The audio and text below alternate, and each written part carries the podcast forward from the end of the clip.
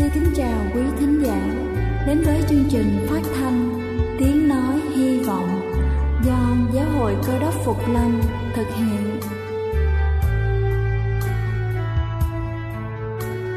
Kính thưa quý vị, Đức Chúa Giêsu trước khi Ngài về trời đã ban cho các môn đệ của Ngài một điều răn mới, đó là họ phải yêu thương nhau như chính tình yêu mà Ngài đã dành cho họ.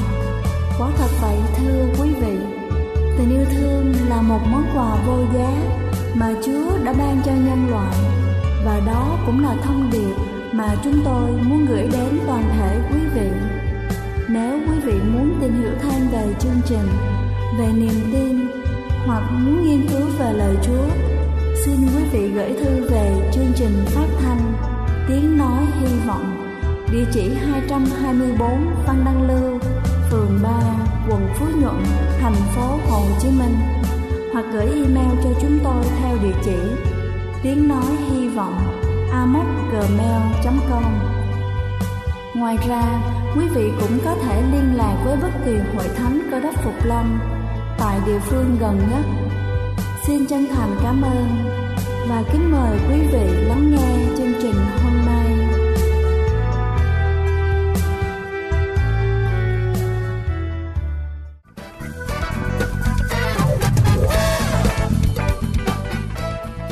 Chào quý vị khán giả thân mến. Kính thưa quý vị, ở độ tuổi trưởng thành và sắp bước qua tuổi trung niên, phụ nữ chúng ta thường tốn rất nhiều tiền cho việc mua các loại mỹ phẩm để ngăn ngừa sự lão hóa da. Thế nhưng, có những thói quen rất đơn giản mà chúng ta chỉ cần thực hiện chúng hàng ngày.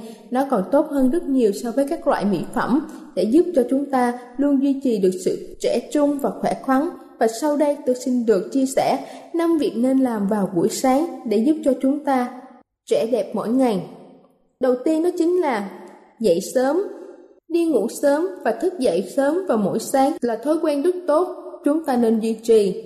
Lợi ích lớn nhất của việc dậy sớm là mọi việc diễn ra thật trật tự, theo đúng kế hoạch.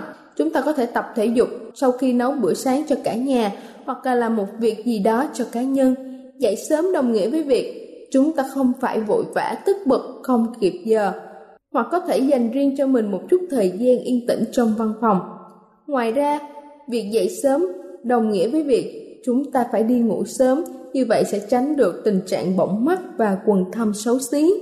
Thứ hai đó chính là tắm vào sáng sớm. Tắm vào sáng sớm giúp kích thích các hệ thần kinh của chúng ta hoạt động tốt và lưu thông máu dưới da, giúp cho làn da trẻ trung và xóa mọi dấu hiệu của lão hóa. Thứ ba đó chính là phơi nắng buổi sáng. Ngay khi chúng ta thấy các vệt đầu tiên của ánh nắng mặt trời, gió đồng hồ sinh học của chúng ta hạn chế tiết ra melatonin, một loại hóc môn làm cho chúng ta buồn ngủ. Vậy nên, hãy bước ra ngoài ánh sáng mặt trời vào buổi sáng hoặc là đọc báo bên cạnh cửa sổ đầy nắng sẽ giúp cho chúng ta tỉnh táo, lại hấp thụ vitamin D tự nhiên tốt cho cơ thể. Thứ tư đó chính là massage mặt. Chỉ cần sau khi tỉnh dậy, chúng ta xoa hai bàn tay vào mặt, cho nóng rồi massage lên khoảng 2 3 phút. Việc mà chúng ta massage da sẽ làm tăng lưu thông máu, sản sinh ra các tế bào, giúp cho da hồng hào, tươi sáng, giảm căng thẳng và da sẽ căng mịn tự nhiên hơn. Ngoài ra, khi massage hãy cho kem dưỡng ẩm vào tay rồi vỗ nhẹ lên mặt để tăng tốc độ hấp thụ dinh dưỡng. Đây là bí quyết làm đẹp của nhiều cô gái và mang lại thành công ngoài mong đợi. Và cuối cùng là hãy uống một ly nước. Mỗi buổi sáng sau khi thức dậy, hãy uống một ly nước ấm để cơ thể tỉnh táo cũng như là đào thải các chất độc ra khỏi cơ thể giúp cho làn da mịn màng. Việc uống một ly nước vào mỗi buổi sáng tuy rất đơn giản nhưng lại mang đến nhiều lợi ích cho cơ thể và làn da. Kính thưa quý vị, nếu chúng ta duy trì những thói quen trên đều đặn mỗi ngày trong một thời gian dài, chúng ta sẽ nhận thấy được kết quả bất ngờ mà chúng mang lại. Chúc quý vị luôn luôn trẻ đẹp và thật tự tin trong cuộc sống. Đây là chương trình phát thanh Tiếng Nói Hy Vọng do Giáo hội Cơ đốc Phục Lâm thực hiện. Nếu quý vị muốn tìm hiểu về chương trình hay muốn nghiên cứu thêm về lời Chúa, xin quý vị gửi thư về chương trình phát thanh Tiếng Nói Hy Vọng, địa chỉ 224 Phan Đăng Lưu, phường 3, quận Phú Nhuận, thành phố Hồ Chí Minh hoặc gửi email cho chúng tôi theo địa chỉ tiếng nói hy vọng amocgmail.com. Ngoài ra, quý vị cũng có thể liên lạc với bất kỳ hội thánh cơ đốc phục lâm tại địa phương gần nhất. Xin chân thành cảm ơn và kính mời quý vị tiếp tục lắng nghe chương trình hôm nay.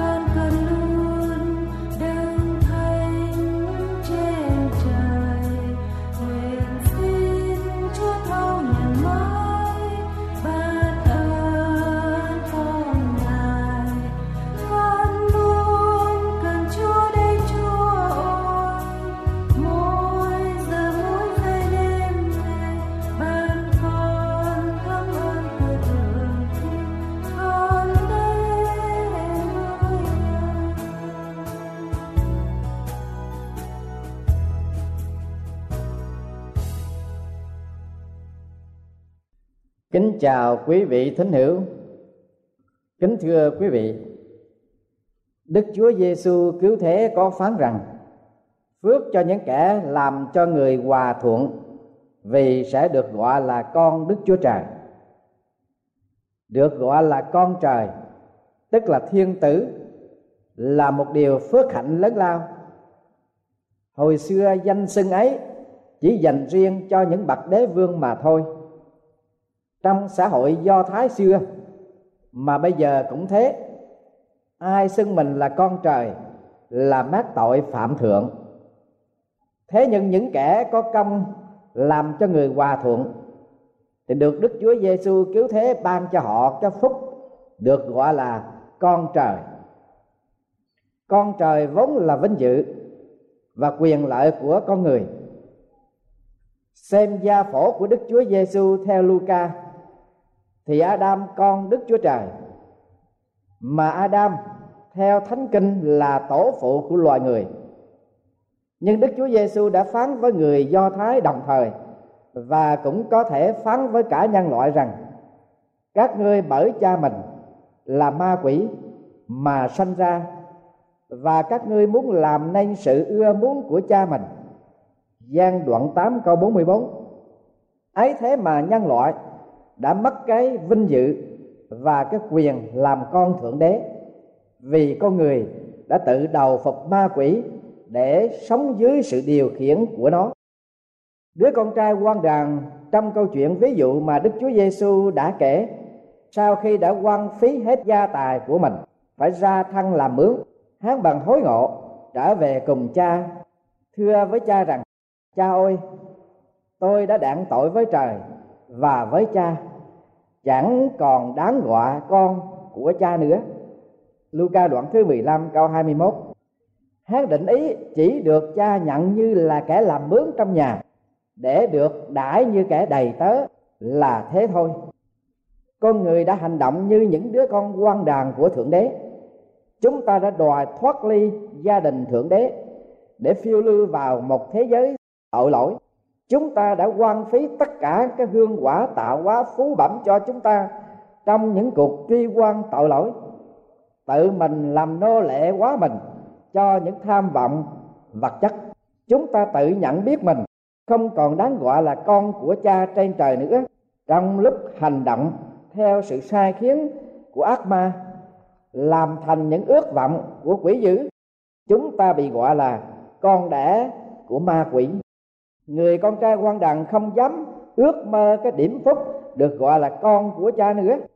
Ấy thế là thân phận hiện tại của con người được phản ảnh trong thân phận của người con trai quan đàn khi hắn đi làm mướn cho người bổn xứ và bị sai ra đồng chăn heo, hắn mơ được ăn vỏ đậu của heo cho để đói. Nhưng chẳng ai cho. Chúng ta trong cái thế giới tà hãm này, chúng ta sống ở trong bao ước mơ nhưng có bao nhiêu mộng ước của chúng ta được thành tựu? Chúng ta khóc từ ngày chào đời và khóc mãi trong khát vọng triền miên, cho đến ngày chúng ta trở về bụi đất trần truồng như lúc mình lọt lòng mẹ. Khai mạch sầu cho suối lệ tràn lên mi, những người đưa ta ra mộ phần.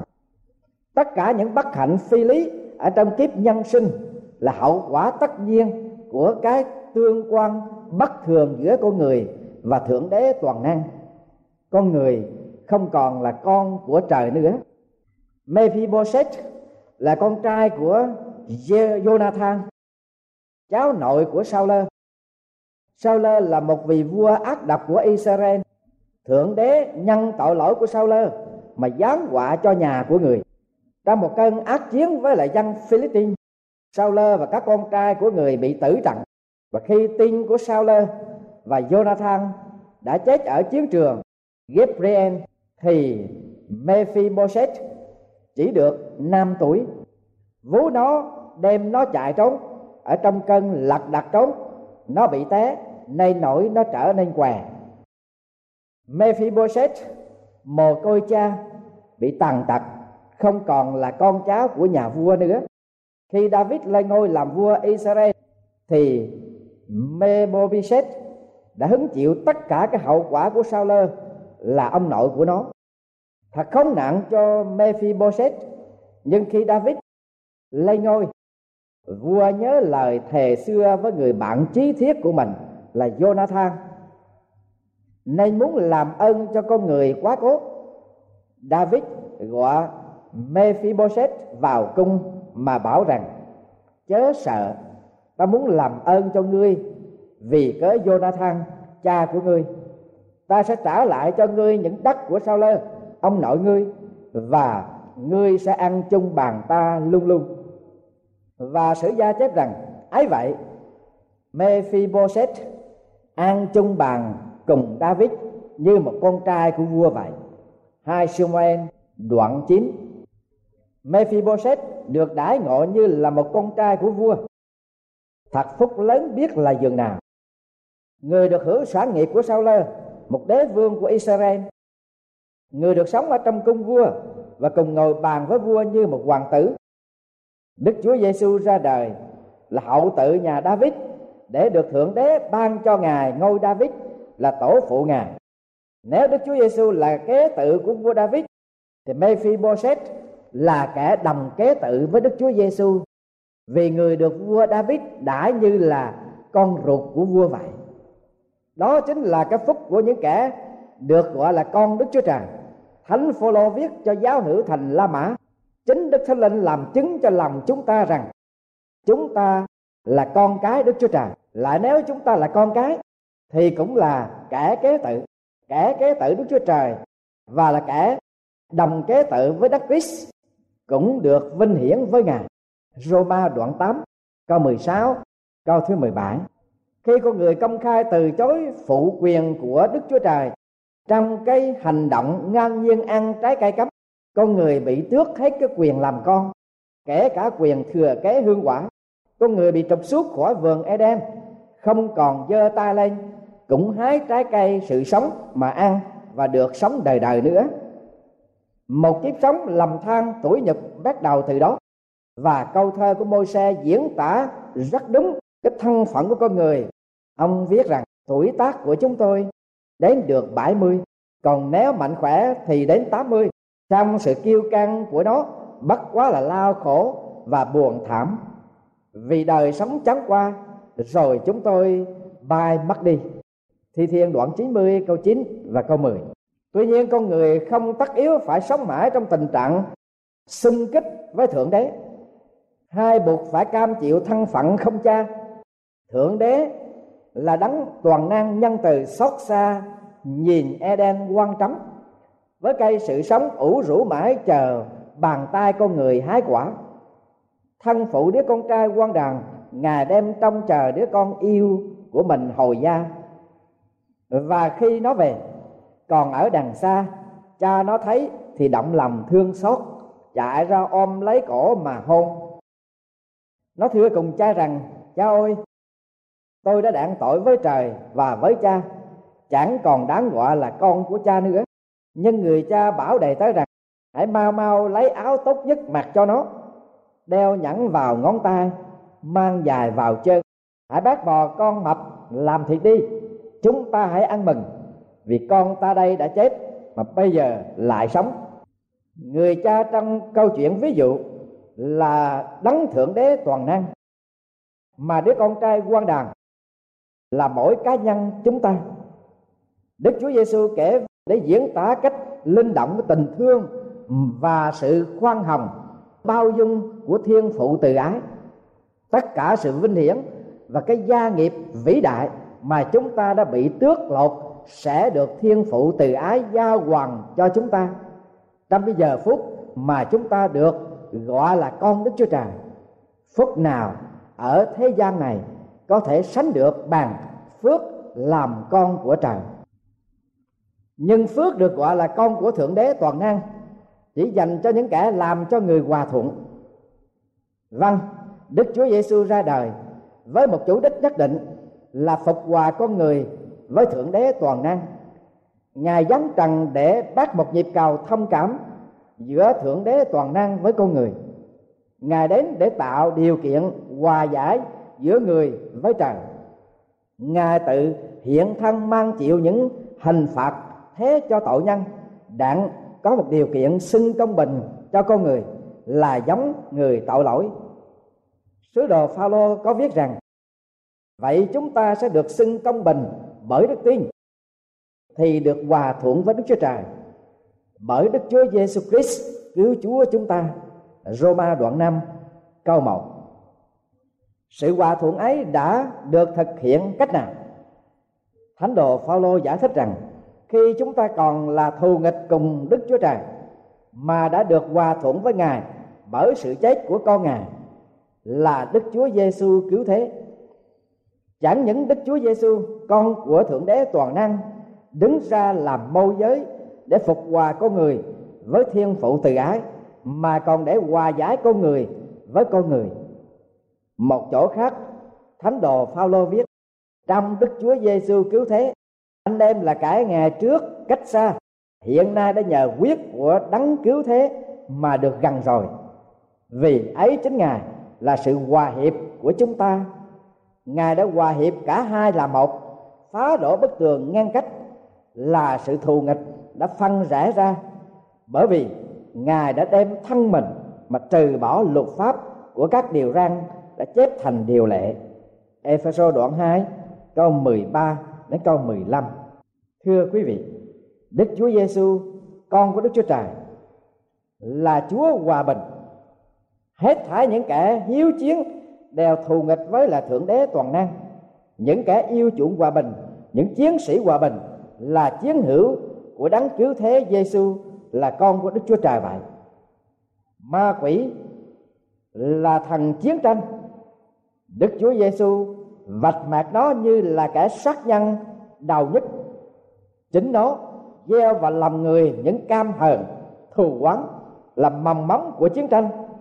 Ma quỷ để tạo ra những mâu thuẫn, để ly gián con người với con người, cũng như con người với đấng tạo hóa và sâu độc hơn hết, ma quỷ còn tạo cho con người những mâu thuẫn nội tại. Do đó mà con người không bao giờ hưởng sự thanh bình trong nội tâm. Nhưng con của đức chúa trời thì khác. Ngài kiến tạo hòa bình trong làm người và giữa người.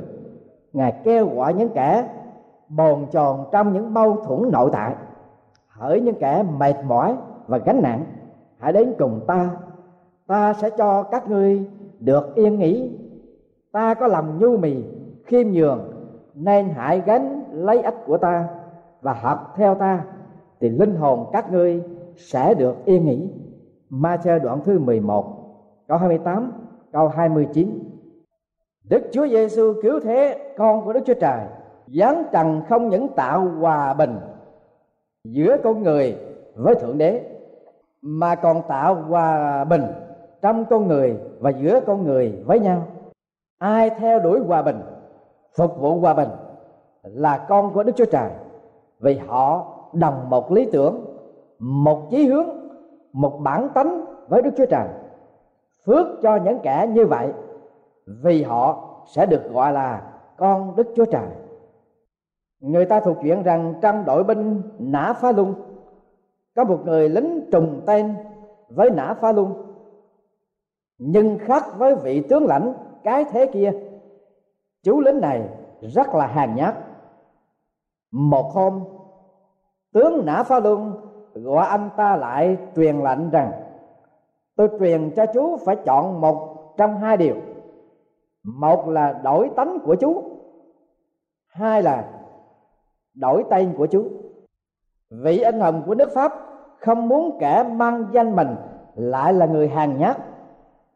Chúng ta không thể được gọi là con đức chúa trời, như đức chúa giêsu cứu thế nếu chúng ta không cùng lý tưởng, hòa bình như chúa cứu thế chúng ta, để làm cho người hòa thuận, chính bản thân ta phải hòa thuận với thượng đế toàn năng. Nghĩa là chấp thuận điều kiện hòa giải của thiên phụ từ ái đã biểu lộ qua Đức Chúa Giêsu cứu thế. Và để củng cố cũng như khuyến khích xung tình hòa hiếu với thượng đế, ta phải nhiệt liệt tích cực tham gia vào chiến dịch hòa giải của Đức Chúa Giêsu cứu thế. Một khi con người đã hòa giải với thượng đế toàn năng, con người tự nhiên sẽ hòa hiếu với nhau. Cũng như hai người đã cùng một cha, tất nhiên hai người là anh em của nhau vậy. Đức chúa giêsu cứu thế phán cùng các môn đồ ngài rằng, ta ban cho các ngươi một điều răn mới, nghĩa là các ngươi phải yêu nhau như ta đã yêu các ngươi thế nào, thì các ngươi cũng hãy yêu nhau thể ấy. Nếu các ngươi yêu nhau, thì ấy là tại điều đó mà thiên hạ sẽ nhận biết các ngươi là môn đồ của ta. Sách gian đoạn 13 câu 34 35 một khi con người thấm dùng cái đạo bác ái của thượng đế toàn năng, thì thế tất con người sống hòa bình với tha nhân bởi cái tinh thần hòa hiếu và hành động hòa hiếu mà chúng ta hòa đồng với đấng cứu thế Giêsu và ta cùng với ngài mà được gọi là con Đức Chúa Trời vậy. Kẻ này là con Đức Chúa Trời, kẻ kia cũng là con Đức Chúa Trời. Cả hai đều phụng sự một lý tưởng, lý tưởng bác ái và hòa bình. Thì cả hai đều gặp nhau trong hòa hiếu. Những cây cam trong cùng một bánh xe, tuy cái gốc của chúng xa nhau, nhưng càng gần cái trục thì càng sát nhau cho tới chừng cùng châu đầu vào một trục. Thiên phụ là trục xe, anh em trong gia đình nhân loại là những cam xe. Càng xa thượng đế, các phân tử trong nhân loại càng xa nhau. Nhưng càng về gần với thiên phụ từ ái, thì họ lại càng gần bên nhau. Và khi họ hiệp lại một với đấng thượng đế toàn năng, tất nhiên họ hiệp một với nhau vậy. Con người bội nghịch cùng thiên phụ từ ái. Con người đi xa, cha chung của mình càng xa thiên phụ con người càng xa với nguồn ơn phước. Thiên phụ từ ái ngóng trong con người, hối ngộ, hồi gia để phục hòa cùng cha. Thượng đế toàn năng đã dự bị con đường hồi gia, cho hết thải những người con lầm lỗi muốn làm hòa với ngài. Con đường hòa giải ấy đã được phát họa trong đền tạm của dân Israel nghìn xưa. Thượng đế toàn năng ngự ở trong đền tạm tượng trưng, trong nơi chí thánh của đền tạm bằng sự hiện diện của quyền bí của một vùng hào quang. Tội nhân muốn lặp lại sự hòa bình với thượng đế toàn năng mà tội lỗi đã quỷ phá. Con người phải đem đến một sinh con làm của sinh tế, rồi tự tay mình giết lấy con sinh tế, lấy máu cho thầy tế lễ, làm lễ chuộc tội. Tội bạo nghịch, được tha và con người được phục hồi quyền làm con của thượng đế toàn năng. Sự hòa thuận giữa người và thượng đế toàn năng đó được thực hiện nhờ quyết của sinh tế. Quyết đó tượng trưng cho quyết hòa giải của Chúa Giêsu cứu thế đã đổ ra trên thập tự giá gần hai ngàn năm qua. Nhưng Đức Chúa Giêsu cứu thế là đấng hòa giải ấy. Ngài đã dạy rằng, khi nào ngươi đem dân của lễ nơi bàn thờ, mà nhớ lại anh em có điều gì nghịch cùng mình, thì hãy để của lễ trước bàn thờ trở về giảng hòa với anh em trước đã, rồi hãy đến dân của lễ.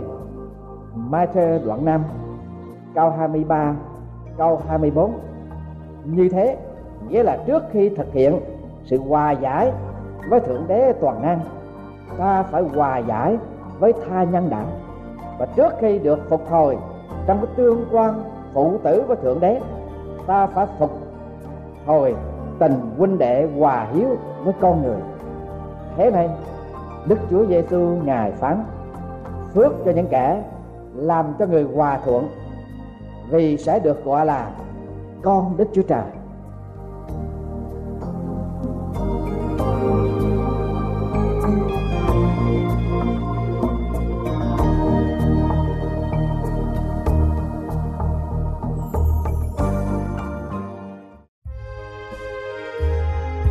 Đây là chương trình phát thanh Tiếng Nói Hy Vọng do Giáo hội Cơ đốc Phục Lâm thực hiện. Nếu quý vị muốn tìm hiểu về chương trình hay muốn nghiên cứu thêm về lời Chúa, xin mời quý vị gửi thư về chương trình phát thanh Tiếng Nói Hy Vọng, địa chỉ 224 Phan Đăng Lưu, phường 3, quận Phú Nhuận, thành phố Hồ Chí Minh hoặc gửi email cho chúng tôi theo địa chỉ tiếng nói hy vọng gmail.com Ngoài ra, quý vị cũng có thể liên lạc với bất kỳ hội thánh cơ đốc phục lâm tại địa phương gần nhất. Xin chân thành cảm ơn và hẹn gặp lại quý vị trong chương trình lần sau.